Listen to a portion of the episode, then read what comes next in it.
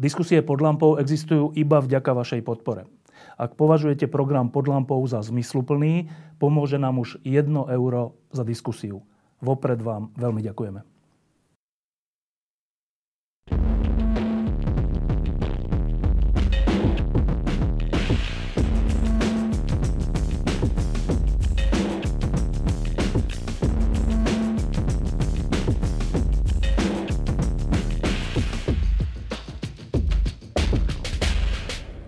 Je to prvýkrát po 23-4 rokoch, že e, na začiatku júla, keď niektoré roky prakticky všetci moji priatelia sa vyberali do Trenčína na festival Pohoda, tak teraz je to prvýkrát po tom hrozne dlhom čase, keď sa tak nestane. E, to je taká pomerne smutná vec, lebo keď sú nejaké veci dobré a vybudujú si tradíciu, tak majú byť a nie nebyť. Ale teraz sa tomu nedalo vyhnúť, lebo eh, je to spôsobené, alebo bolo to spôsobené koronavírusom a krízou a opatreniami štátu. A súčasne v tom istom čase eh, sa udiali dôležité voľby a Mišo Kaščak, ktorý je otcom pohody, eh, sa vyjadruje už roky nielen k pohode, ale aj k tomu, kde žijeme. Tak som si povedal, že ho zavolám a opýtam sa ho na obidve tieto veci a začnem teda samozrejme pohodou. Aký je to pocit byť riaditeľom pohody, ktorá nebude? No, je to, je to zvláštny pocit. My sme, my sme ale už veľmi dávno sa rozhodli, čiže to, to rozhodnutie už e, sme urobili pred dvomi mesiacmi, už 15. apríla, čo sa zdá veľmi dávno. Takže už sme s tým vysporiadaní, plus sme si vymysleli akciu, ktorá, ide, ktorá bude s iným festivalom v online, ale vlastne v tom istom čase, ako mala byť tá klasická pohoda, takže teraz úplne žijeme tým. Mne to je samozrejme ľúto, že ten klasický festival nebude, ale my sme sa tešili na to, že sa stretneme s ľuďmi, s kapelami, s tebou, proste s, s kamarátmi. S prezidentkou. Možno, to nikto nevie nikdy do poslednej, do poslednej chvíle.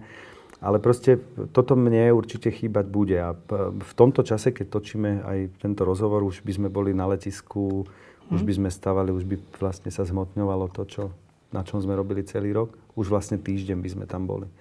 Takže tie tri týždne, ktoré tam my spolu trávime, tie nám budú určite chýbať. A ja sa priznám, že som veľmi zvedavý, čo to spraví s našim tímom a vôbec s tým samotným festivalom. Tu by som ešte povedal, že napríklad niektoré festivaly ako Roskilde, legendárny festival, mali oslovať 50. výročie a zrušili ho Práve vlastne tú oslavu no. a presunuli ho na ďalší rok. Podobne Open Air St. Gallen, veľký švajčiarsky festival. Glastonbury takisto nebolo. Takže je to nová situácia. Keď si hovoril, že uvidí sa, čo to spraví s týmom ľudí, ktorý, s ktorým to spolu pripravujete. Hovoríme o finančných problémoch? Aj, ale ono, tam je veľmi dôležité to, že my rok pripravujeme akciu a potom počas troch dní musíme zažiť niečo, čo nás nabije na ďalší rok. A zažili sme jeden rok, kedy sme nemali tento zážitok alebo spätnú väzbu. A videl som, že postupne sme to ťahali ďalej, ďalej, ale ten tým bol veľmi vyčerpaný. Tak ja verím, že tentokrát to ustojíme, lebo sme si pripravili teda Pohoda Indier, taký bláznivý koncept online festivalu a priznám sa, že ani sme netušili, keď sme si to vymysleli, čo všetko nás čaká. Čiže len krátko k tomu, že v dňoch, keď mala byť pohoda, teda od koľkého? Od 9. do 9. 11. do 11. júla, štvrtok, piatok, sobota, nedela ráno. E, teda nebude pohoda na letisku, ale niečo tam bude a to niečo budeme môcť nejakým spôsobom vidieť a zúčastniť sa to? Áno, my keď sme rozmýšľali, že ako s tým ako s tým pracovať, s tým, že vlastne festival nebude? Tak potom sme si povedali, niečo musíme urobiť počas toho víkendu. A teraz otázka bola čo? Nechceli sme čakať na to, že či bude povolených 100 ľudí, 200, 500, 1000, 5000, hoci koľko. Nechceli sme čakať na nejaké povolenia úradov. Nechceli sme uh, sa baviť o tom, že či tí ľudia budú musieť byť toľko od seba, alebo či budú musieť nosiť to, alebo hento a, a proste a či tam budú môcť spať, alebo nebudú tam môcť spať. Čiže strašne veľa otázok nám začalo vyskakovať a povedali sme si, že toto nechceme robiť. Nechceme proste čakať na rozhodnutie nejakých úradov a, a vôbec situácie, ako ktoré sa, sa vyvinie, môžu zmeniť potom zase. Ktoré sa môžu meniť a, a tak, a ktoré sú často aj nevykonateľné, napríklad typu stále mať ľudí 2 metre od seba, keď ich má byť nejaký počet. Pre mňa je festival o niečom inom, pre mňa je práve o tom srdečnom stretnutí, o tom, že zdieľaš s tými ľuďmi nejaký spoločný priestor niekoľko dní, o tom, že keď uvidíš tých kamarátov, ktorých uvidíš raz za rok, tak sa objímete. a tak ďalej a tak ďalej. A není to celé pod e, prísnym dozorom, možno zmysluplným samozrejme, ale prísnym dozorom nejakých pravidiel. A tak sme vlastne sa rozhodli, že, že čo s tým víkendom a vymysleli sme si to, že chceme predstaviť ten priestor a chceme narábať práve s tým prázdnym priestorom. Chceme to robiť tak, aby to nebolo naviazané na, len na to, že sme donútení to urobiť. Čiže chceli sme ako keby pristúpiť k tomu tvorivo, využiť prázdnotu letiska, predstaviť to letisko z pohľadov, a z akých ho ľudia nikdy nemôžu vidieť, do toho zasadiť umelcov a tí si vymýšľajú svoje vlastné koncepty, do toho zasadiť vizuálnych umelcov, performerov a literátov a všetkých možných ľudí, ktorí vlastne narábajú teraz so zadaním, že tam nikto není. A máme vlastne, ako keby rozhodli sme sa, že nechceme robiť náhradu klasickej pohody, že chceme robiť iný festival. To, že sa bude pre ľudí odohrávať v online priestore, je samozrejme škoda, ale zároveň nechceli by sme vytvoriť niečo, čo prebehne za jeden večer a potom to skončí, ale chceli by sme vytvoriť materiál, ktorý možno umelci, kapely, diskutéry, literáti a všetci, čo sa zúčastnia, budú používať aj za 5 rokov ako jeden z materiálov, na ktorý sú hrdí. No a to teda, aby sme tomu rozumeli, to znamená, že keď vo štvrtok večer v klasickom čase pohody e, na stránke asi Pohoda Festival, Áno. E, keď si teda túto stránku otvoríme, tak, tak tam bude dlhý prúd všeličoho hudby, ktorá tam reálne bude znieť, len tam nebudú diváci, e, diskusia, neviem čo, a to, a to všetky tie tri dni? Áno, všetky tri dni. Nie úplne v tom čase v celej šírke, ako pohoda bývala klasicky, a vo štvrtok máme kratší program, je to warm-up, začíname Milanom Lasicom s Dorotom a tak ďalej, a tak ďalej. A potom piatok začneme o 5. v nedelu, v sobotu začíname o 3. Do? Ťaháme vždy do druhej v noci a potom robíme aj vítania slnka. A máme hlavný prúd, vlastne hlavný stream, kde, ktorý je v podstate niečím ako televízne vysielanie, ale do toho sú, je veľmi veľa, máme aj poposielané mnohé materiály od umelcov zo zahraničia, čiže bude sa ako keby živý, živé koncerty z letiska, debaty, literárne čítačky a rôzne iné performance prenašať priamo live z letiska, ale máme aj niektoré veci nahraté od zahraničných umelcov, ktorí nám poposielali svoje materiály, ktoré sú vyložené špeciálne natočené pre tento festival. A okrem toho hlavného streamu bude niekoľko paralelných streamov, napríklad budeme mať stream Pohoda on the ground, čo sú pôvodní obyvateľia letiska, lebo chceme ukázať, že ten život na letisku, aj keď tam my nebudeme, tak tam je celý rok. Čiže tam budú chrobáčiky, ucholáci a možno aj zajaca, keď sa, nám podarí natočiť. To nevi, ne, nevieme, lebo to bude fakt live. Budeme mať samozrejme panorámu a plus budeme mať v paralelných streamoch performance, taký performance box, kde budú pre, prebiehať rôzne vystúpenia, veľmi zaujímavé literatúru a potom tam budeme mať také ďalšie debaty a, a workshopy a všeličo možné. Čiže ten program bude pomerne široký, okrem webu bude bežať samozrejme aj na sociálnych sieťach, aj u niektorých partnerov. Posledná otázka k pohode. Asi sa to každý pýta, každý, kto má pohodu rád, že či túto ranu, lebo tá, ten výpadok je veľká rana pre v kultúre všeobecne a pre médiá, pohodu a podobné veci to bude ešte dlho trvať, že ešte dlho sa všetci toho budeme spamätávať a, a počítať každé euro a rozmýšľať, koho prepustiť a koho neprepustiť. Tak každý sa asi pýta, že či to pohoda prežije túto ranu. Ja verím, že áno. Všetko závisí od toho, čo nás čaká budúci rok alebo v tých, v tých najbližšie roky. Prežijeme to vtedy, keď nás podporia návštevníci, čo sa ale doteraz deje, pretože väčšina ľudí si preniesla listok na rok 2021, keď nás podporia partnery, a to sa tiež zatiaľ deje, ale samozrejme tiež čakáme, v akej situácii budú oni. A potom samozrejme závisí to od toho, či bude môcť, or, e, bude možné organizovať pohodu v takej podobe, v akej bývala v minulých rokoch. Z, ako myslíš, z hygienických dôvodov teda aj? Áno, áno. Že, či budú nejaké opatrenia? Tak. Či budú nejaké opatrenia, nebudú nejaké opatrenia. Lebo my e, stojíme a padáme primárne na návštevníkoch na tom festival. Sa ľudia musia poskladať, musia na ňo chceť ísť a od toho vlastne závisí, či ten festival prežije. My sme už boli v situácii, keď sme naozaj dobiehali veľké finančné straty a e, dobiehali sme aj napríklad to, že zatriaslo niečo týmom a vôbec festivalom a aj vďaka podpore od ľudí sme to zatiaľ vždy ako keby prežili a verím, že to bude aj teraz. A ja stále hovorím, že napriek tomu všetkému, čo sa deje, som optimista, že vlastne potom, ako toto celé ustúpi, tak ľudia budú mať veľkú chuť sa stretávať a že tá, to, že sa stret, budeme znova stretávať v kluboch, na festivaloch a tak ďalej a tak ďalej, bude niečo tak prirodzené, že sa budeme až čudovať, že ako sme to vydržali tých niekoľko iba, To si povedal iba tak krátko, ale to je v skutočnosti krásna vec, že ľudia, ktorí si kúpili lístok na túto pohodu dopredu, ešte pred touto koronakrízou, a to sú 10 tisíc, 12 tisíc, 15 tisíc, neviem koľko, že, veľ, to úplne presne. že veľká väčšina z tých Skoro ľudí 15. si vlastne nechce naspäť tie peniaze, ale si vlastne to kúp, ako keby prebukovala na budúci rok, čo je strašne pekné gesto. To je veľmi pekné a veľmi dôležité gesto. My by sme nás samozrejme tým pádom do, dobehnú tie najväčšie finančné problémy až budúci rok, ale bez toho by, by sme tento rok neviem a vôbec ani ako ustali, ako riešili. Uh, veľmi málo ľudí požiadalo vrátenie lístkov a aj to bolo často sprevádzané veľmi emotívnymi mailami typu naozaj by som si lístok chcela nechať, ale nemôžem, lebo proste sme na tom veľmi zle, nemáme žiaden príjem a tak ďalej a tak ďalej. Takže aj tieto žiadosti boli naozaj silné a sprevádzané často veľmi peknými pozbudzujúcimi mailami, pozbudzujúcimi mailami. Plus sa nám stalo, že niekoľko sto ľudí si už kúpilo listok na ďalší rok, čo je úplný zázrak a je to úžasné a my si tú dôveru veľmi vážime. Plus sa nám stalo, že niekoľko ľudí nám napísalo, že si nechávajú listok z roku 2020 na 2021, ale chcú si kúpiť aj listok na rok 2021. No, čak, no. Čiže to je úplný už zázrak, že vlastne tí ľudia si kúpia ako dva lístky ako podporu festivalu. No. Takže to je úžasné a to je inak sen každého človeka, ktorý robí takýto festival, mať vlastne za sebou ľudí, návštevníkov, ktorí takýmto spôsobom ten festival podržia. Je to pre obrovské dôvery a nie je to úplne bežné.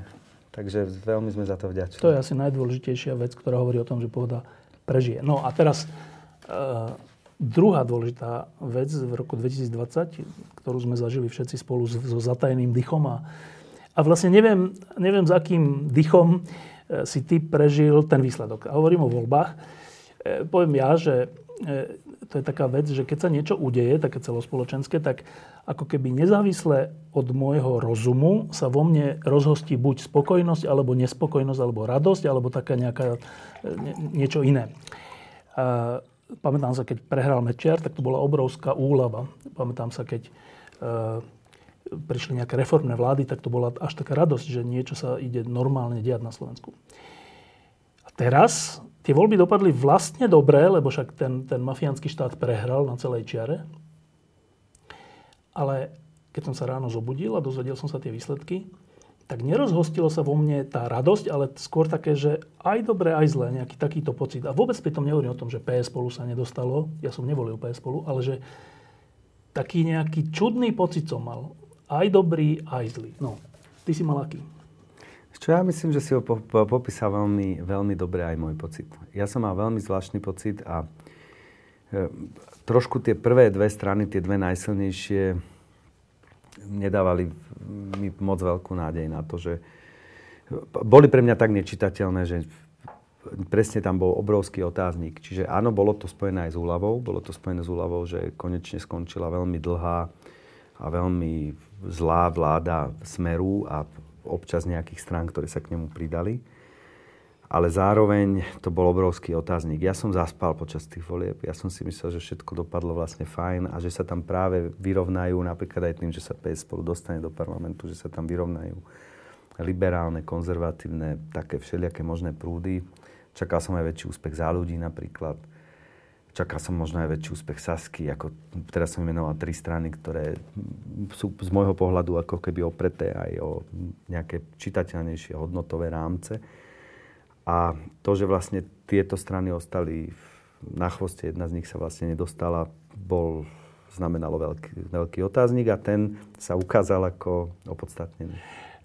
A keď hovoríš, že teda si sa zobudil a mal si otáznik. A prečo si mal otáznik?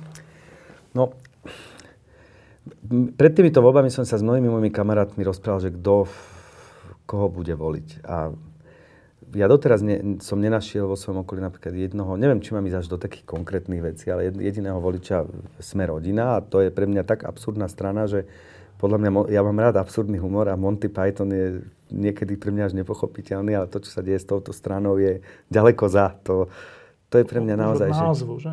Od názvu počnúť, ale všetko, všetko, čo je ďalej. Čiže ja netuším, kto sa môže s touto stranou stotožniť a zatiaľ takých ľudí nepoznám. Čiže to je pre mňa veľká neznáma a zistuje, že vlastne žiješ v krajine s ľuďmi, ktorým až tak nerozumieš. Ale to je v poriadku, však nemôžeme si všetci rozumieť, to je úplne normálne. No a nevedel som, eh, nevedel som proste, kam sa to môže pohnúť, ale bola to úlava s otáznikom. Čiže áno, tá prvá reakcia, v tej prvej, v tom prvom pocite bola aj úlava. A, ten, a pocit z toho, že, že obyčajní ľudia vyhrali s 25%, čo je úplne že nevýdaný výsledok, keď ešte pár mesiacov predtým mali 5, 6, 7%. Tak z tohto si mal aký pocit?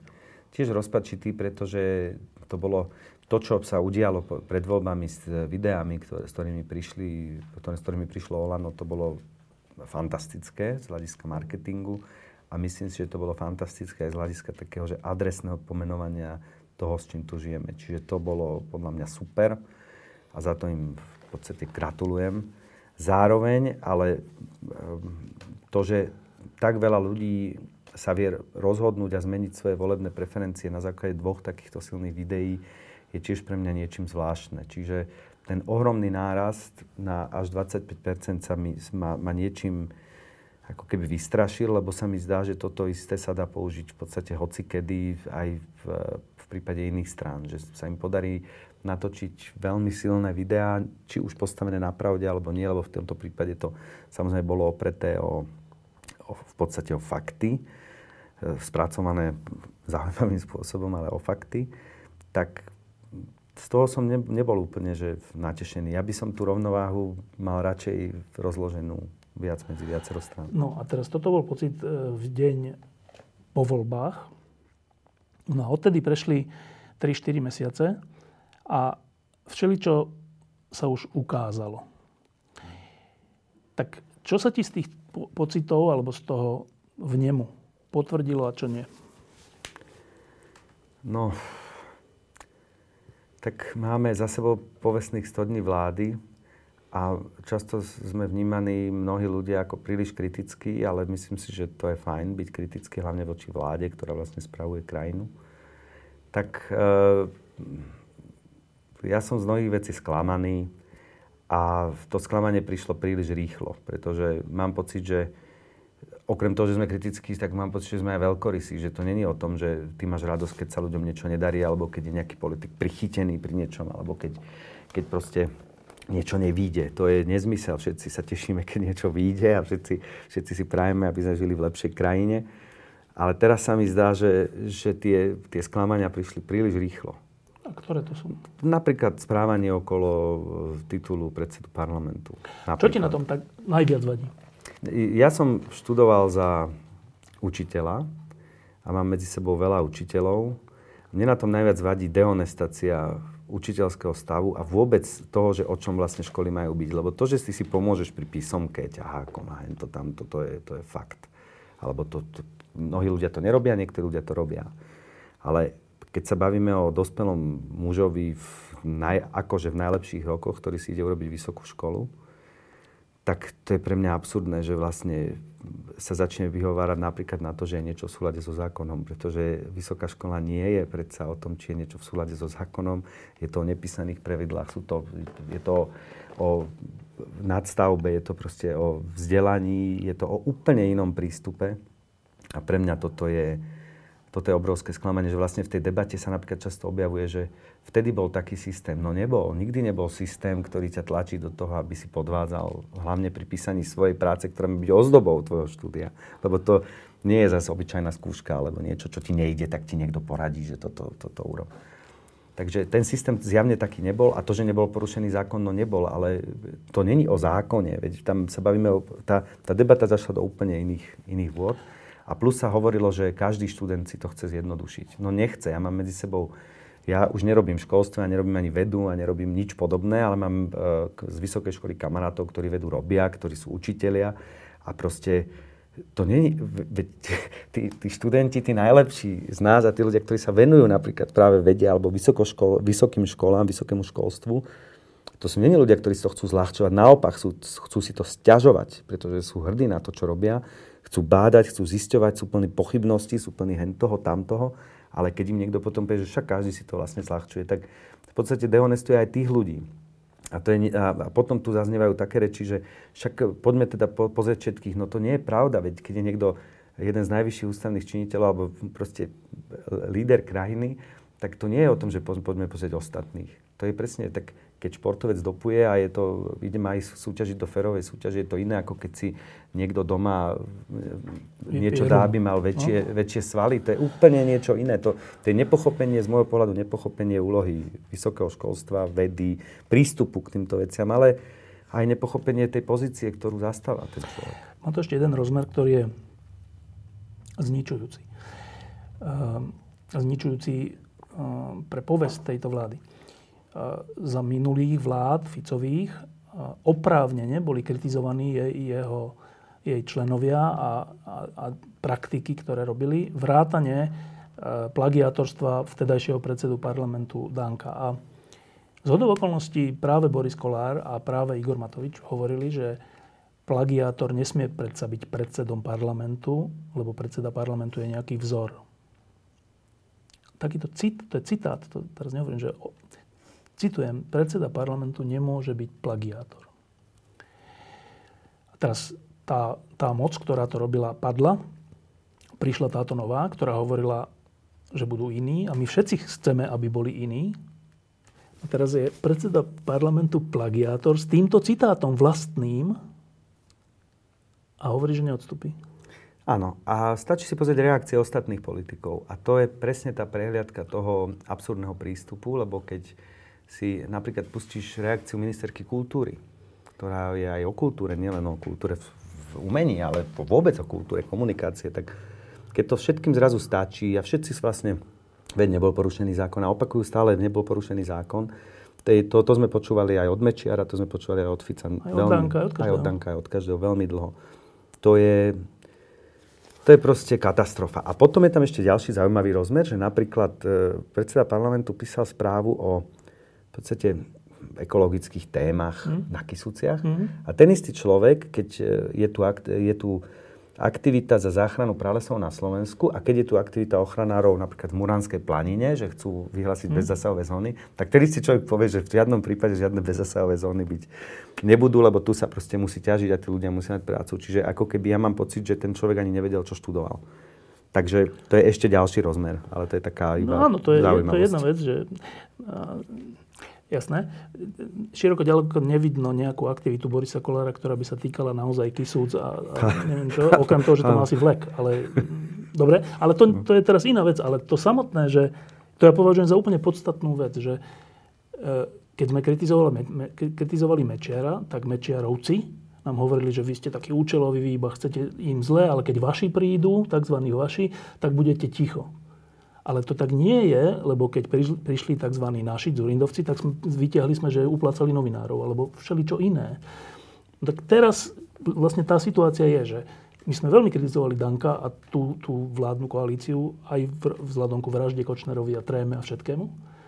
A dnes, keď chceme, aby boli títo noví iní, tak oni hovoria, že my vlastne chceme, aby sa henty starí vrátili. Toto hovoria. Áno, a to je úplne absurdné. Čo, to je, čo je to za zostavu? Čo je to za mentalitu? No, tam je, tam je veľmi zaujímavé jednak toto, že oni hovoria, že vlastne my e, tým chceme, aby sa, aby sa niekto vrátil. Druhá veľmi taká, taká floskula, ktorá zažíva, je to, že sklamaní voliči, napríklad PS spolu, vy už sa chodte vyplakať, lebo vy proste ste sa ano, nedostali, vlastne tak teraz nám chcete zle. zle to je, to je, pre mňa je absurdné, vždy sa hovorilo sláva víťazom, čest porazeným. Pre mňa je absurdné, že niekto, kto vedie krajinu, takýmto spôsobom dokáže dehonestovať voličov strany, ktorá sa nedostala do parlamentu, ale z ktorou sa... Veľa, je strašne veľa, počítalo sa s ňou plus minus tou stranou. A vlastne je to odpinkávané tak, že no vy sa chodte vyplakať, že vy ste nešťastní. To vôbec tak nie je. To sú ľudia, ktorí chcú, aby v tej krajine sa žilo lepšie. A odpinkať ich tým, že vy ste iba smutní alebo frustrovaní z toho, že ste sa nedostali do parlamentu, je katastrofa. A ďalšia, presne to, čo si ty povedal, tá manipulatívnosť toho, že vlastne každý, kto skritizuje niečo na e, súčasnej vláde, vlastne chce navrat Fica, to je absolútny nezmysel. Veď no, tomu, nemôžu, tomu, tomu nemôžu veriť ani oni, ale tam je vidieť, že tie argumenty, bohužiaľ, s mocou proste, ja, ja neviem, ja neviem ani, vieš, mne sa veľmi ťažko vysvetľuje, prečo to tí ľudia robia, lebo vlastne sa tomu nedá porozumieť. Mne napríklad veľmi vadí, že okrem toho, okrem teda tohto, tejto absolútnej zmeny zaznelo tam také, že áno, keď sme boli v opozícii, to bol náš, náš cieľ. To sme chceli, aby padla vláda. Aby to iba preto vláda, sme to iba preto sme to hovorili. Čiže vlastne tí ľudia sa nevedia oprieť o vlastné, vlastné veci, vlastné zásady, vlastne raz platia, raz neplatia. Vadí mi ale aj taká detinskosť tej komunikácie. Na jednej strane je tu toto, že vlastne, a však čo, veď o nič nejde a tak a potom je tu detinskosť. A potom je tu ďalšia vec, ktorá mne z toho vyplýva, že tie strany stoja a padajú na jednom človeku. Že zrazu za to, že on by odstúpil, tak padne vláda. Je to vôbec nepravda. Veď ten človek môže ostať byť šéfom strany. Môže... Tá strana má predsedu parlamentu iného. Presne, presne tak, však veď to je, veď to je strana. Veď to no, tak keď im ide o to, že aby tu sa nevrátila mafia, veď to majú v rukách. Majú to v rukách, presne no, tak. A čo, to, a čo to je, že to dneska povedal Boris Kolár? Že jasné, keď, keď mňa odvolajú, tak hovoríme o tom, že my odídeme do koalície, e, z koalície. Jasné. A čo, čo, o čom to hovorí tento výrok? Ješitnosť, podľa mňa. Totálna muská ješitnosť cez, akože silnejšia než osud krajiny, o ktorej určite, hovorí? Určite, ale zase nenahovárajme si, nebudeme takí naivní. Ja si nemyslím, že, a ja sa nechcem nikoho dotknúť, ale že Borisovi Kolárovi ide o osud krajiny. To si nemyslím. A o čo? Ja si myslím, že je to úplne klasický príklad takej radosti z toho, že proste máš moc. A môžeš mať všeličo, ale byť predsedom parlamentu, podľa mňa to je sen pre, pre ľudí, ako je napríklad Boris Kolár. To sa nemôže stať takmer nikde na svete. No to sa nemôže. No. No a teraz to ešte je práve jeden... Tá, to je práve ten Monty Python, ktorý ja v tom občas... Ja si tak pomáham, vieš? Ja si občas hovorím, že keď už je niečo príliš ďaleko, takže to je vlastne že to je vlastne taká tak absurdná vec. Včera som to popísal jednomu, jednej mojej kamarátke zo zahraničia. Iba fakty. A ona povedala, že to není možné. Že to není možné, no? Vieš čo, vygoogli si to, chod si to pozrieť a potom mi zavolaj, či je to možné. No, e, ešte jeden rozmer to má. Táto vládna koalícia, zase taký troška zničujúci, že e, predseda vlády si vybral za svojho naj, najbližšieho spojenca z celej tej koalícii práve Borisa Kolára a jeho stranu. A to znamená, že neukotvená strana obyčajní ľudia, ktorá je z rôznych ľudí, ktorí, ktorí sú názorovo aj rozliční, a je to vlastne hnutie, ktoré malo donedávna štyroch členov a teraz neviem, ani nevieme, koľko má, mal utajený snem, no proste takáto strana je hlavná a jej najväčší spojenec je, je Smerodina. A teraz toto duo vlastne dominuje vláde zmeny. A mnohí ľudia, ktorí držia palce tejto vláde, hovoria, že ale to nemôže dobre dopadnúť, keď toto duo bude dominovať vláde zmeny. E, môže? No, ja sa obávam, že práve tá zmena dostane prívlastky a e, takú príchuť, ktorá, ktorá veľmi môže ubližiť vôbec tej snahe o nejakú zmenu. Ja si myslím, že by sme mali začať popisovať tie veci trošku tvrdšie v niečom, pretože pretože my keď sa budeme stále nádejať o tom, že, že táto zostava dokáže presadiť nejakú zmenu, v ktorú sme dúfali my, že vlastne budeme žiť vo funkčnejšej krajine a, tak ďalej, spravodlivejšej, tak ja mám pocit, že trošku e, to sklamanie môže byť o to väčšie a potom sa toho môžu práve chopiť ľudia, ktorí majú radi jednoduché riešenia, ako je napríklad ako sú fašisti v parlamente alebo, alebo ďalší ľudia. Proste tohto sa ja samozrejme obávam. Stále si myslím, že samozrejme treba dať šancu tejto vláde a stále si myslím napríklad, že sú tam témy ako spravodlivosť, policia, justícia, kde, kde sa snáď niektoré veci podariť môžu. Len obávam sa, že práve e, lídry, lídry krajiny to budú trošku, trošku na prekážku. No. Takže zatiaľ to teda vyzerá takto. Iba, iba taký, taká maličkosť, no nie je to maličkosť, ale uh, slovník bývalých vlád, Mečiarových aj Ficových, voči médiám a tretiemu sektoru bol, bol až nenávistný. A zaujímavé je, že vláda zmeny, ale o treťom sektore, o médiách sa hovorí znova zle. Um, zaregistroval si to? Jasné. A ja som bol, ja som bol vďačný Monike Todovej, keď sa pýtala, Igora Matoviča, v, eh, myslím, že hneď po volebnej debate, že kedy nás začnete nenávidieť, no. alebo kedy nás začnete označovať no, s rôznymi no. nálepkami. On povedal, ale prosím v žiadnom že prípade. v žiadnom prípade, prečo ich som mal, však no. píšte, sledujte Slobodne. nás, my sme proste transparentní no. a tak ďalej. A trvalo to myslím dva týždne, no. kým prvýkrát zaznelo, že no, to sú tí nešťastní, to sú, to sú tí frustrovaní, a to sú tí a vám, s vami sa už nebudem baviť, lebo vy už ste toto a už to ide, a už to ide. No a čo to, čo to, čo to, je, čo je to za potreba takto, takto hovoriť o médiách a eh, Podľa mňa sa veľmi ťažko o sebe čítajú zlé veci a to je práve o tej ješitnosti z môjho pohľadu, že, že musíš dať tam nálepku, že ten človek ti chce zle len tak, lebo je nenávistný. Lebo ťažko by sa povedal, že hm, do asi fakt toto, je, toto sme asi fakt podcenili. Ja mám veľký, veľký problém s tým, to ale sa ťaha celou našou politickou, celými politickými dejinami, ktoré si ja všímam. Najvypuklejšie to bolo vidieť pri Hedvige Malinovej, pre mňa. Tam bolo úplne jasné, že proste sa ten útok udial a vedeli to aj tí ľudia, ktorí o tom na verejnosti hovorili, že sa neudial, ale ješitnosť im zabraňovala povedať, viete čo, prepáčte, pomýlili sme sa, dostali sme informácie také a také z policie, áno, použili sme to, mysleli sme si, že v najlepšej viere, to sa dá obkecať. Nie, držíme to doteraz, musíme to držať doteraz. A to je podobné teraz. Ty sa pomýliš, napríklad pri karanténe, nikto by to podľa mňa nevytýkal vláde, keby sa zistilo, no tak nebolo to možno v súlade so všetkými možnými zákonmi, ale bolo to nevyhnutné opatrenie. Prepáčte, vieme, sme pripravení, napravili sme to, ospravedlníme no, sa, bum. Nič. nič také nezaznie. Lebo tí ľudia sú ješitní a majú pocit, že, že toto by znamenalo, že, že niečo urobili zle, alebo že by to znamenalo ich zlyhanie, ale to vôbec tak nie je. A netuším ja, prečo, ako sa toto môže stať takému veľkému počtu politikov a političiek, ktoré, ktoré zrazu prídu k moci, lebo keď sú v opozícii, tak to vedia veľmi jednoducho a veľmi jasne pomenovať. A zrazu bum a už je to... E, ja som tu po voľbách e, mal Petra Hunčika, psychiatra, a som sa opýtal, že keď sa on pozerá na túto zostavu a na akože osobnostnú výbavu tejto zostavy a ich lídrov, že či to môže vydržať.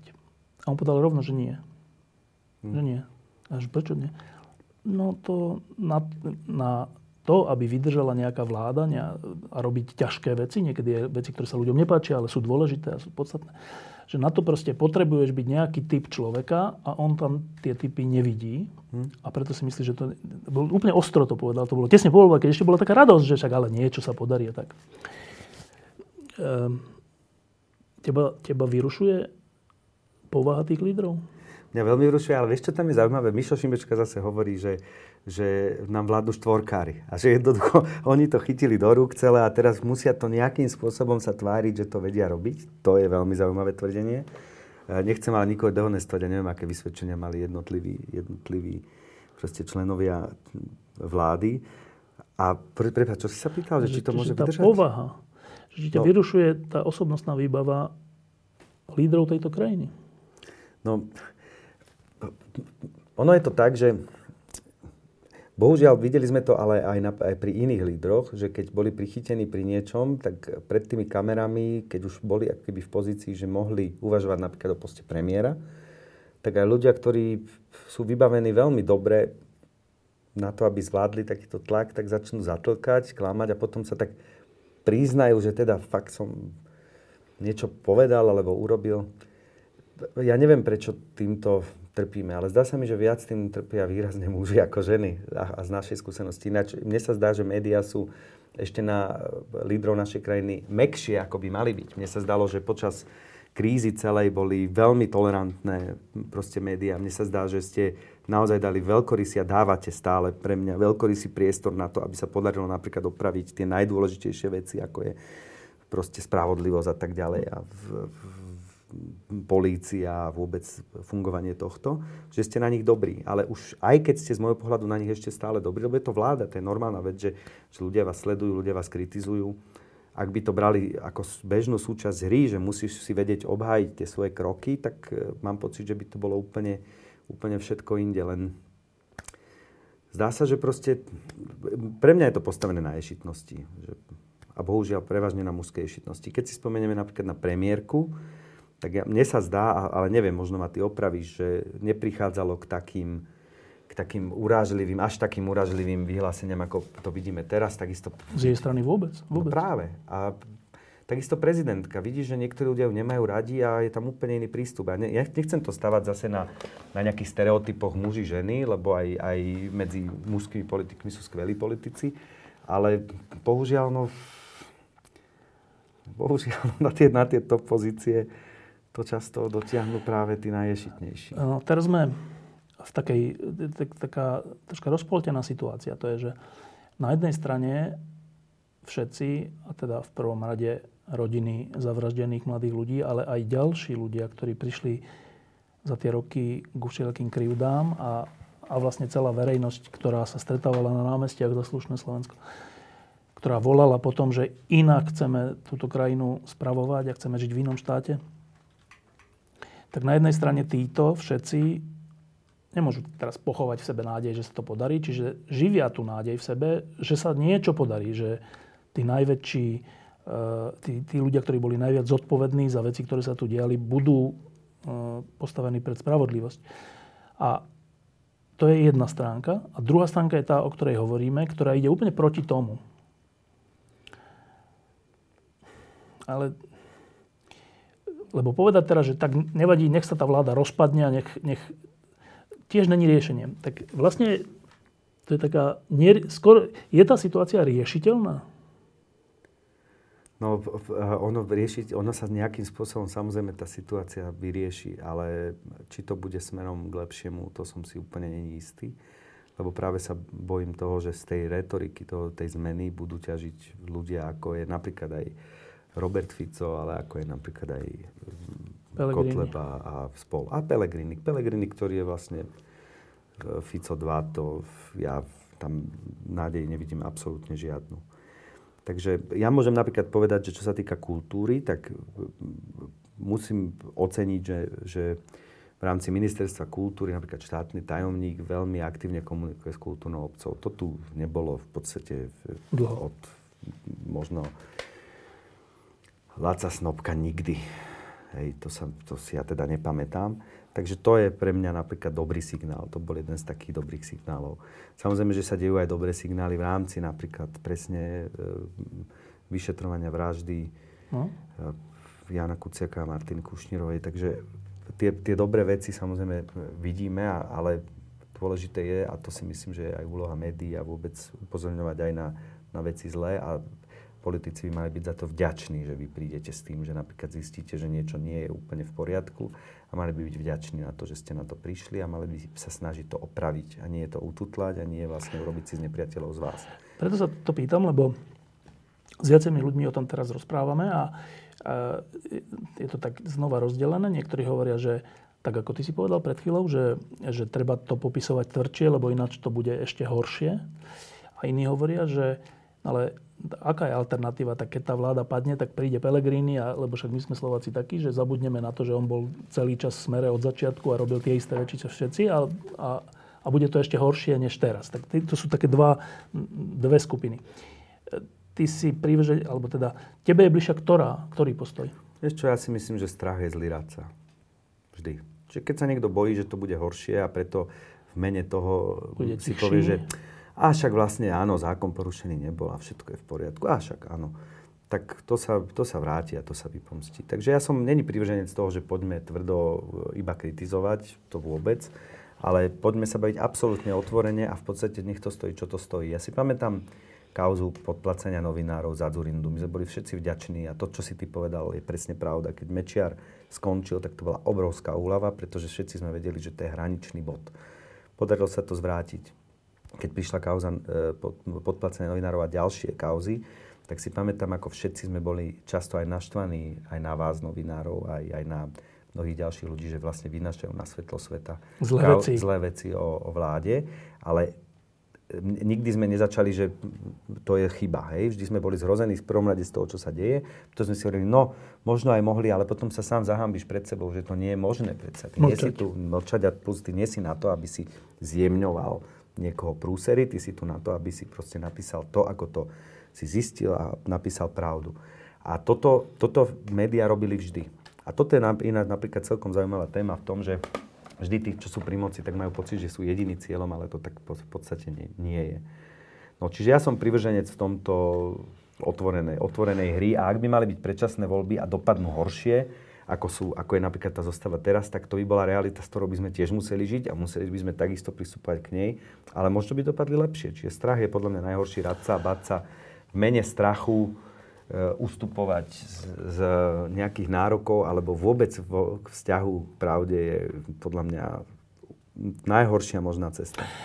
Ty si okrem iného brat lekára, ktorého sme tu počas koronakrízy mali, keď hovoril o tom, že mnohých potešil, keď hovoril, že napriek tej, tej kríze u nich v pôrodnici môžu byť otcovia pri pôrodoch a, a všelijaké iné zaujímavé veci. A, a po ňom som tu mal ministra zdravotníctva nového, čo vyvolalo veľkú diskusiu. A on vôbec vyvoláva veľkú diskusiu. Mne sa zdal sympatický a určite to nie je človek, ktorý by chcel kradnúť alebo pokračovať v tom, čo robili v zdravotníctve tí predošli. Ale súčasne ľudia, ktorí tomu rozumejú, ako funguje zdravotníctvo a ako má fungovať, tak mi hovoria, že to ale fakt nestačí byť čestný človek, že to môžeš úplne pokaziť všetko. Tak ty si brat lekár, tak asi sa o tom trošku rozprávate, že znova, že čo je to za ministra zdravotníctva? Neviem ho úplne zhodnotiť, sa priznám. Lebo aj keď som, s Petrom sa rozprávame veľa, nemôžem úplne všetky veci vytiahnuť von, o ktorých sa rozprávame. Asi, teda nemal by som, lebo to by tu musel byť on. Uh,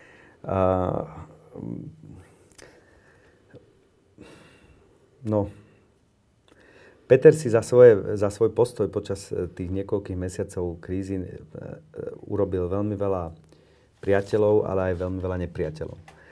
Tam bolo vidieť, ako si veľmi ľudia radi zjednodušujú veci ako za napríklad krízu, ktorá bola, alebo za pandémiu skrývajú veci, ktoré sa jednoznačne dajú robiť a majú robiť, ale proste si zjednodušovali svoju cestu. Peter to nerobil, niekto ho za to kritizoval, niekto ho za to obdivoval. Eh, pripadala mi byť eh, trochu nefér voči ministrovi zdravotníctva tá, tá, tá veľká akože aféra okolo jeho nejakých duchovných zážitkov, lebo keby niečo podobné hovoril niekto, že zažil na Bali pri nejakom Budhista, rituáli, tak by to bolo vlastne tak by všetci hovorili, že to je fajn. No? To mi pripadalo trošku cez čiaru, lebo no. to je jeho súkromná vec a to každý zažívame podobné pocity niekde inde a niekto je vo vytržení na pankovom koncerte a iní to nevedia pochopiť, ale to, každý žijeme svoj život duchovný nejakým spôsobom. A čo sa týka odbornosti, tak e, e, vo mne to vzbudzuje veľa otáznikov. Zas, asi by som to mal celé otočiť na kultúru. Tam vidím veľmi dobré, dobré napríklad čo mňa potešilo v kultúre je to, že, že že sa, sme sa začali baviť o Matici Slovenskej. Hmm, že či vôbec ju treba podporovať, keď je taká, aká je. Ha, ako, lebo to, to je, to je... To bola zaujímavá otázka, ale bola hneď znegovaná... Borisom Kolárom. Borisom Kolárom. To je úplne perfektné. Proste pralesy znegované Borisom Kolárom. Matica Slovenská znegovaná Borisom Kolárom. To je proste úplne... Naozaj Monty Python sa majú čo učiť. No a... A, a tak, no. Ne, asi viem, že som ti neodpovedal na otázku, nie, ale... dokončí, že tá ministerka, to ministerstvo kultúry sa ti zdá krokom lepším smerom? lepším smerom minimálne v komunikácii štátny tajomník a kultúrny ľudia z kultúry, alebo kultúrna obec, ako sa to zaužíva. Mne sa páči spojenie kultúrna, kultúrna obec, lebo to spája vlastne umenie s vidiekom. Tá, to slovo obec sa mi, sa mi fakt páči. Ale, ale... A prečo v tejto súvislosti hovoríš o štátnom tajomníkovi a nie o ministerke? Lebo vidím e, snahu štátneho tajomníka, s ktorým som sa aj párkrát stretol, napríklad pri riešeniach opatrení a to oddeluješ od ministerky? Myslíš, že to nie je aj jej cieľ? Je to asi aj jej cieľ, však samozrejme nemôže byť ona všade, takže jeho spomínam práve preto, lebo s ním mám osobnú skúsenosť, čiže viem, že má reálnu snahu niečím pohnúť a tam je sympatická a dokonca je ochotný ísť aj do tzv. kotla. Mali sme také veľké stretnutie kultúrne, kde on prišiel a kde časť ľudí jednoznačne bola negatívne vymedzená voči nemu a prišiel tam bez problémov. Takže to sa mi zdalo sympatické. A kto je vlastne štátny tajomník? Pán Kutaš. On je za koho? No, neviem, či je politicky nejaký nejak to. Len ináč je tu taká jednak zaujímavosť, na ktorú by som možno upozornil, že my sa tu bavíme často o tých, o tých veľkých opatreniach, že v rámci krajiny, že kultúra prežije, neprežije mnohé veci. Ale popri tom v, Bratislave prebieha taký veľmi zaujímavý zápas, ktorý som si zatiaľ v médiách moc nevšimol teda nevšimol som si ho vôbec. A to je zápas o taký malilinký, ne, nezávislý kultúrny priestor, volá sa T3 kreatívny priestor a nachádza sa pri Novej tržnici, je to električka. A v svojho času tam nadšenci, ktorí mali starú električku, si vybavili, že ju umiestnia nedaleko tej prvej vôbec železničnej stanice na, na Slovensku alebo na území Slovenska, tak tam ju umiestnili a spravili z toho kultúrny priestor. A teraz na nov, Novom meste, Bratislava Nové mesto, prišlo k nejakým zmenám na nejakých, v nejakých podnikoch, konkrétne v podniku Ekopodnik. A ten šéf si všimol, že sa okolo tej električky niečo deje, tak si vysnil, že tam spraví food track, ktorý bude patriť tej samozpráve a z ktorého bude čiastočne financovaná tá samozpráva. Čiže robia, robí sa všetko preto, aby sa ten priestor zrušil, aby sa tam postavil food track. Čo je food track? No a to je tiež pekné, že čo je food track na Slovensku? No tak stánok s jedlom. Čiže, no jedno, čiže, čiže jedlo sa tam ide inštalovať do... Na miesto kultúry teda. Na miesto kultúry do, do priestoru, ktorý je úplne, predtým bol úplne mŕtvý. Oživil, oživili ho títo ľudia, ktorí robia nezávislú kultúru, nezávislú aj od dotácií nového mesta, ktorému, ktorí platia nájom tomu novému mestu za ten priestor. A teraz to mest, tá mestská časť vlastne nechce predložiť nájom pod tou malilinkou električkou, lebo si vyhodnotila, že je pre ňu výhodnejšie to spravovať sama a postaviť tam stánok s jedlom. Mne to prípada tak absurdná situácia, že my sa tu bavíme o záchrane vôbec že kultúry ako takej mm. a bavíme sa tu o obrovských investíciách a poďme to zachrániť to. A tu na malej lokálnej úrovni si likvidujeme veci, ktoré za 3 roky, lebo tam v električke tam 3 roky si vybudovali kultový status, riešia vyloženie e, alternatívnu kultúru, mm. nezávislú na dotáciách, v mestskej časti vôbec, proste, proste je to partia náčencov. Nedaleko sa má stavať obrovské kultúrne centrum za milióny, 60 miliónov plus, hneď, hneď cez cestu vlastne. Čiže tam vyrastie obrovský sklenený krásny kultúrny palác s najväčšou pravdepodobnosťou, ktorý bude riešiť takú hoch kultúru. Ale táto malá kultúra je proste odsúvaná, že chodte proste preč. Myslíš, že toto sme my? A ja mám pocit, že toto perfektne vystihuje, kde sme sa ocitli. Bavíme sa tu stále o novej kultúre. Nová kultúra v politike, nová kultúra v komunikácii. A potom, bum, príde prvé odhalenie a sme naspäť. A popreme nepopre, nepoprierateľné. Proste ideme a povieme, nám to stačí pán predseda parlamentu povedal, že to je, všetko je fajn, čo od nás chcete. Potom, čiže kultúra komunikácie, nová kultúra úplne vynechaná. Potom sa tu bavíme veľké, veľké sluby ohľadom toho, že toto už nemôže takto fungovať. My, my chceme podporovať tvorivosť mladých ľudí, hen takých ľudí, tam takých ľudí, kreatívnych ľudí, ale popri tom si toto zrušíme, ale tuto sa ideme baviť o obrovskom skleníku, kde vlastne má byť taká tá vysoká alebo vyššia kultúra. To mi prípada úplne charakteristické. Proste tam dáme langoše, ktoré nám majú zarábať, zrušíme tú zaujímavú kultúru a tuto budeme chodiť v róbach. Tváriť sa ako kultúrny národ. A, a z toho teda vyplýva predposledná otázka, že e, ty si človek kultúry, ale aj človek pravdy od, od svojich 12 rokov, či kedy si začal spievať v Bezľadu a skladu. A, a to je vlastne taká väčšiná otázka, ktorá nás prevádza od od 89. a vlastne aj predtým, aj potom. To je otázka, či sme my vlastne schopní si kultúrne spravovať svoje veci. A teraz nemyslím kultúrne v zmysle kultúry, ale celkom. Čo o tomto prezrádzajú prvé mesiace tejto vlády? E, nič pozitívne, alebo nič také, že príliš nádejné, ale určite sme toho schopní. Sme? Určite, lebo, lebo máš, tu, máš tu veľmi veľa ľudí, ktorí sú úžasní a ktorí to dokazujú tým, čo robia. Hej, to, Není to jednoduché, nikdy to ani, ale nikdy to podľa mňa ani... Ja som si na začiatku myslel, samozrejme v 89 že už to môže byť Hneď. len lepšie a nikdy to nemôže byť zle. Ja som si nevedel predstaviť, že politici budú klamať v televízii a že, že ten, ten prvý stred napríklad s nacionalistami bol pre mňa šokom. Že, kde sa tí vzali vlastne? Že, veď, ale tak je to pravda. Čo je, kde, čo, ako? Veď to nemôže, a je, to nemôže povedať. Toto, vieš, keď po Havlovi, ktorého som ja poznal ako z, z, z, z undergroundu, tak som si hovoril, že však to nemôžu si vymýšľať na neho, že hento, to, že to kde sme, že to je predsa no. nemysliteľné. Takže potom som pochopil, že to také jednoduché nebude. Ale myslím si, že sme toho schopní a máme niekoľko krátkých úsekov aj za tých posledných 30 rokov, kedy sa to podarilo. Pre mňa napríklad tých 30 rokov je neporovnateľných s tým, čo sme žili predtým, ale to je asi samozrejme. Ale podarilo sa niekoľko takých okamihov, kedy to naozaj, kedy sa naozaj celá krajina posunula výrazne dopredu. A ja verím tomu, že, neverím tomu, že to prišlo teraz. Bohužiaľ, musím to konštatovať po týchto 100, 100 dňoch, pretože pretože, však sme sa o tých veciach bavili, a to nie je o jednej diplomovke, to je o všetkom. To je o tom, že akým spôsobom komunikujeme. Múdrosráči, no. No, to, toto slovo pre mňa znamenalo okamžite, že to už nejde ďalej, ako keby. Lebo to, to používa Zeman, Okamura a takíto ľudia. Áno. Ale aj slovo slnečkár, vieš, ja samozrejme občas poviem zo strany, že mráčikár, lebo ja nechcem byť mráčikár, pretože som chcel, mal chcel byť mráčikár. Že mne, sa, mne sa viac páči pozerať sa na... Čo ten slovník prezrádza? Ja vôbec, ja, ja, tomu, ja tomuto nerozumiem. Napríklad, čo ľuďom vadí na slnku, že ty si akože slnečkár, keď chceš niekomu dobre. Nie to myslím, ale tieto ale... slova, ktoré sme, že to používa táto garnitúra aj lídry o tebe. Čo ten slovník prezrádza o nich? Ja si myslím, že napríklad slovo múdrosráč, keď použije niekto, kto... No predseda vlády ho použije.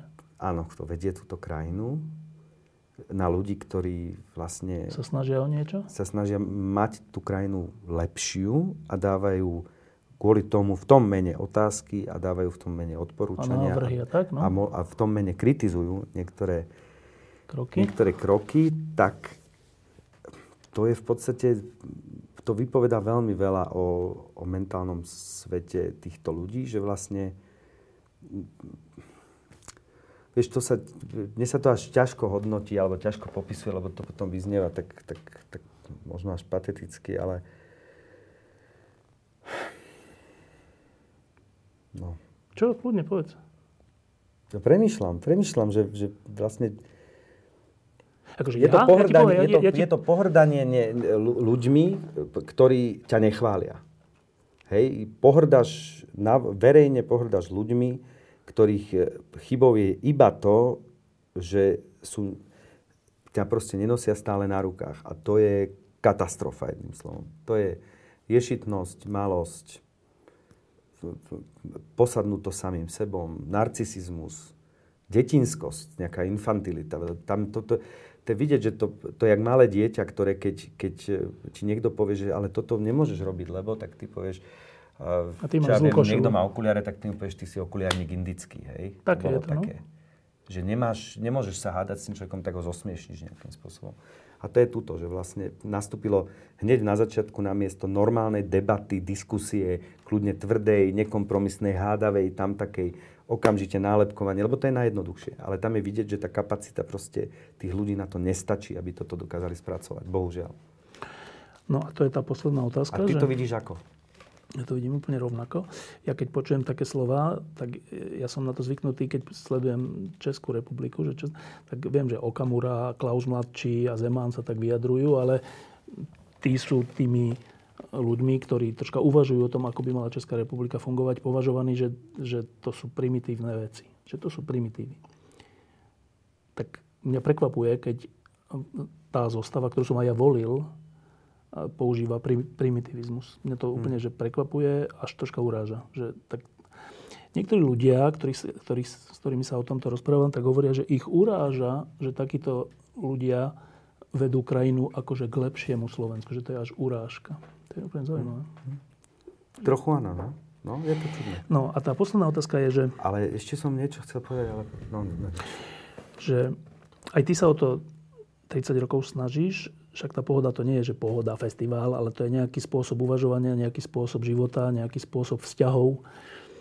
A, a ľudia ako ty, a ich veľa, to nie je tak, že ich je málo, je ich veľa, e, sa na tých svojich miestach a v tých svojich možnostiach snažia o mnohé veci a mnohé dobré veci tu aj vznikajú, aj pretrvali a, a tak. Ale, ale predsa len je to tak, že ten celok um, Jedna vec je, keď sú jednotlivci, a je ich aj celkom dosť, ktorí robia dobré veci. A druhá vec je, e, keď ten celok nejak prosperuje, napreduje, teraz nemyslím finančne, ale kultivuje sa to, ako sa spolu rozprávame, ako označujeme protivníkov, ako priznávame, nepriznávame svoje chyby a také veci, že a tam mne to príde, že sme sa nikam nepohli. A to napriek dobrej výmene vo voľbách. A to je niečo, čo by som nazval, že kultúra, a to je moja posledná otázka neba, že aká je naša kultúra? Hm. Ja ti ešte dopoviem niečo k tej predchádzajúcej otázke. Ja mám pocit, že keď si presvedčený o tom, že si urobil všetko tak, ako bolo treba, že si, sa môžeš postaviť za, za niečo, čo si urobil, tak potom si veľmi a, a vieš, že, že si použil najlepších ľudí, za kým si to mohol urobiť, najlepšie dostupné technológie alebo techniku, ale to ne, ne, nehovorím o nejakých vysokých technológiách. No. Najlepšie možné spôsoby, ako to urobiť a si o tom presvedčený, tak vieš s, s ľahkosťou zobrať kritiku, aj kritiku. Lebo vieš, že si urobil, čo si A mohol. vieš prijať aj následky za to, že si sa nejako rozhodol. Že keď sa rozhodneš niečo nerobiť, tak vieš prijať napríklad to, že ten niekto, s kým napríklad robiť nechceš, ti niečo škaredé povie a ty povieš, to je úplne v poriadku, ja rešpektujem, vy mi môžete ho povedať, čo chcete, ja som sa tak rozhodol, viem, prečo som sa tak no. rozhodol a nemusíš a ty slobodný, no? toho človeka urážať no. a nemusíš ísť do toho. Čiže toto mne tam práve asi, asi tam chýba presne to, že, že tí ľudia sú si možno není istí tým, že tým, čo robia. Že, a plus, nie sú schopní niesť následky, lebo všetko, keď robíš niečo takéto, že napríklad verejné, a to ty vieš veľmi dobre, napríklad keď robíš taký časopis ako Týždeň, tak čas ľudí ťa má rado a čas ľudí ťa neznáša, no. ale ty to robíš s tým, že vieš tie, ten následok hravo zniesť, no. lebo vieš, že to robíš najlepšie ako vieš, snažíš sa obklopiť najlepšími ľuďmi, akých, akých zoženieš a akých vieš, snažíš sa proste to viesť nejakým spôsobom a preto teba nemôže rozhádzať, že ti niekto na ulici vynadá, mm. alebo že niekto niekde o tebe niečo škaredé napíše. A mne, ja, mne sa zdá, že ten jazyk typu mudrosráči a tak ďalej a tak ďalej prezrádza, že títo ľudia bohužiaľ túto istotu nemajú a je to zlé, lebo vedú našu krajinu. A k tej otázke o kultúrnosti. My keď sme sa bavili na vôbec prvom stretnutí e, počas krízy alebo pandémie o tom, že, že čo by malo ministerstvo kultúry urobiť, tak ja som povedal, že v prvom rade by mali urobiť opatrenia, ktoré stojí nula eur, 0 centov. To som veľmi rád, že si povedal, že nejde o peniaze, lebo podľa mňa tiež nejde v prvom rade o peniaze. A to je napríklad zmeniť slovník voči ľuďom, ktorých sa táto pandémia, ktorých sa dotýka. Keď, keď sa vracali ľudia zo zahraničia, boli to golfisti, pričom išlo často o ženy, ktoré tam robia, mužov, ktorí tam robia ťažké práce. Tam také práce hm. Rómov, ktorí sa snažia uživiť svoje rodiny, hm. ale idú z Anglicka a tak ďalej, robia tam. Zlí. A zrazu to boli golfisti a zrazu to boli tí zlí ľudia, ktorí prišli do tej osady. Nás nakaziť. No? A toto som hovoril, že viete čo, o toto sa snažte. Snažte sa presvedčiť napríklad predsedu vlády, aby, nepo, aby nedehonestoval ľudí, ani ktorí ochorejú. Napríklad môj brat Peter má veľký problém s tým, že, že nazývame tých ľudí nakazení. To bolo také, že nakazený je niekto, to je také pejoratívne, že hm. a tak ďalej, tak ďalej. Potom, a toto sa týkalo ďalších, týkalo sa to Rómov. Proste z Rómov sa okamžite spravila skupina ja nezabudnem na to, keď bola prvýkrát reportáž z rómskej osady počas pandémie, ako zosmiešňujúco to bolo urobené, že zavolali sanitku a nakoniec sa to nepotvrdilo. Keď zase zavolali hoci kto iný sanitku a nepotvrdilo sa to, tak to bolo však opatrenie, ktoré treba vykonať a chvala Bohu sa nič... Nie, tuto, tuto to bolo naopak, tuto bolo zneužitie. Peniaze to stálo zbytočne. Áno, a zneužitie proste sanitky a zneužitie lekárov a predstavte si, tie obleky sa rovno vyhodia a zrazu proste tá kultúra komunikácie presne je úplne mimo. Čiže áno, bohužiaľ, v kultúre nám to hapruje, ako takej, v kultúre komunikácie, v kultúre správania sa samým k sebe. My, a to, poča- to pandémia od, od, odkryla úplne krásne.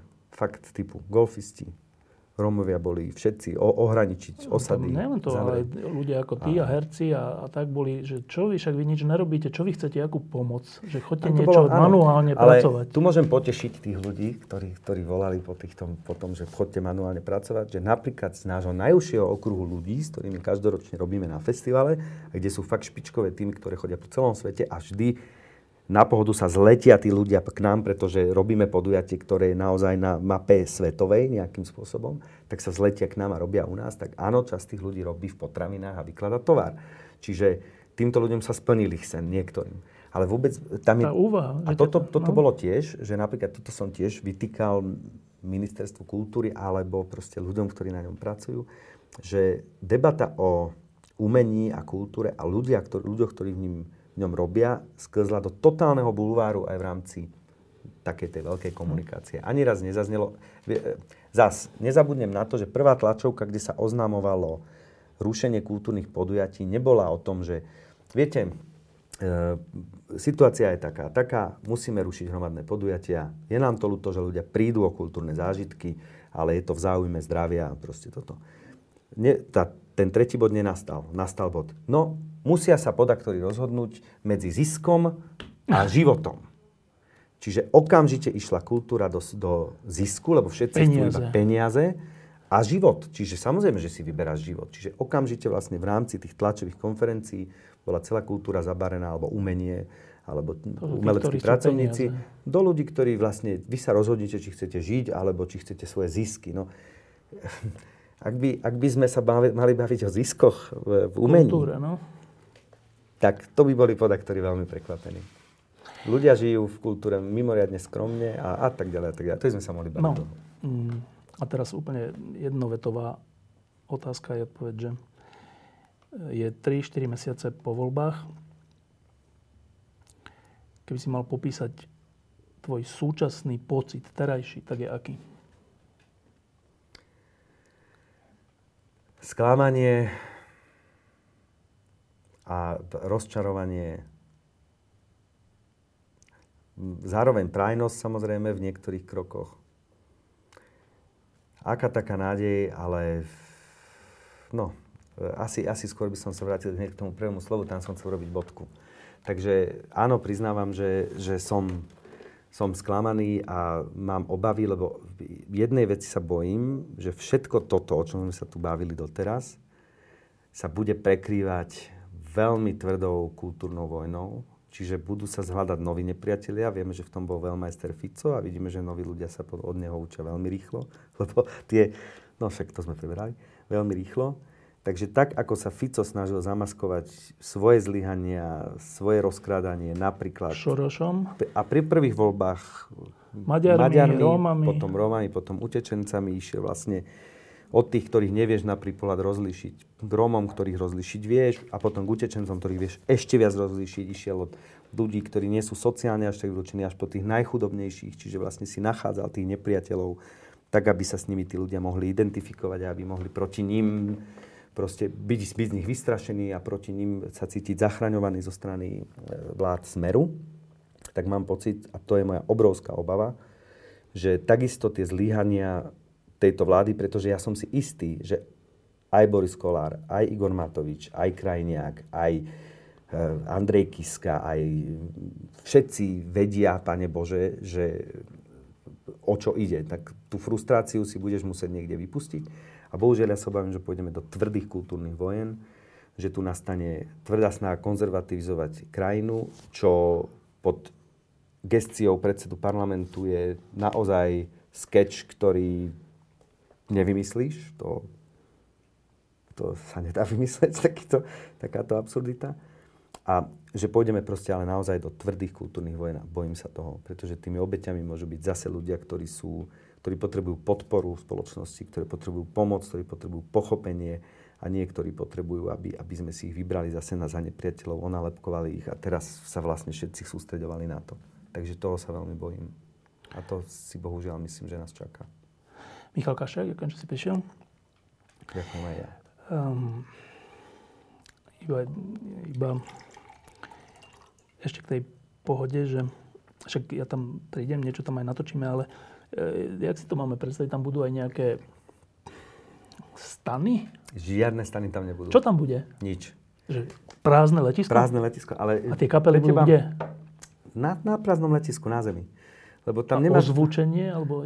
Väčšina pôjde iba rovno do, do, do inírov. Čiže ani reproduktory nebudú, Nič, ne? ani odposluchy, nič. Pri väčšine projekcie, produkcie bude iba, že prídeš, postavíš sa na, na, nejaký, na zem, na runway prázdny, tam kilometr, tam kilometr, nič, ničoho a hráš vlastne sám sebe koncert a my sa snažíme to preniesť v nejakom, nejakej kvalite na obrazovku. Ty jediný budeš na, jediná stavba tam bude inštalácia umelecká Ilony Nemed a vy budete spolu na nej debatovať o, presne od kultúry až po tej malej kultúry, koho konkrétneho diela, až po kultúru spoločnosti a vôbec to, že kde sa nachádzame. A tam budú dve prázdne tribúny. A to sú dve prázdne tribúny oproti sebe, ktoré tiež podľa mňa ilustrujú to, čo žijeme.